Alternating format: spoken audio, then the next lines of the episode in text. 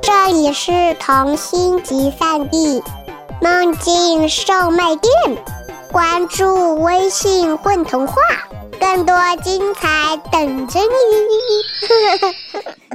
大家好，欢迎来到“混童话”，我是你们的老朋友微子，我又回来了。今天就由我来给大家讲一个小故事，《恶不见了》，希望你会喜欢。恶不见了，作者温莹磊。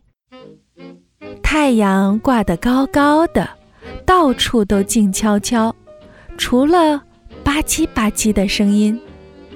小棕熊看了看四周，蚂蚁在吃东西，蛐蛐在吃东西。松鼠在吃东西，小蛇在吃东西，老鹰也在吃东西。棕熊妈妈在门口大喊：“吃饭喽！”可是，小棕熊的饿不见了。妈妈，我不饿，我的饿不见了。小棕熊皱着眉头，为难地看着妈妈。桌子上的蜂蜜那么诱人，可是自己一点儿也不想吃。哦，饿不在肚子里吗？妈妈摸了摸小棕熊的肚子，肚子鼓鼓的，可是没有饿哎。没关系，我们一起去找找它吧。棕熊妈妈拉着小棕熊来到藤蔓下。我的小宝贝，快爬上去看看，你的饿在上面吗？小棕熊好奇地抱着藤蔓往上爬，可是藤蔓上没有它的鳄呀。妈妈，鳄不在这儿，这里只有瀑布。那你顺着瀑布溜下来看看，你的鳄在水里吗？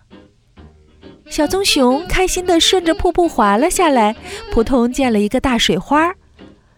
妈妈，妈妈，水里没有我的饿，不过有好多的鱼啊！抓一条给我吧，妈妈饿了。棕熊妈妈听到有鱼，吧唧着嘴说道：“啊，我的饿在妈妈那里吗？”小棕熊叼着鱼滚到妈妈身边，好奇地摸摸妈妈的肚子。哇，真的吗？你的饿跑来我这里啦！怪不得今天我想多吃两条鱼。要不你来追我，试试把你的饿拿回去？棕熊妈妈捧着鱼转身就跑，小棕熊在后面追着。妈妈，等等我！把饿还给我！棕熊妈妈跑得真快呀！小棕熊跑回家，推开门时，只闻到一阵阵烤鱼的香味儿，上面还有一丝丝的蜂蜜味儿。哇哦，是我最爱吃的蜂蜜烤鱼！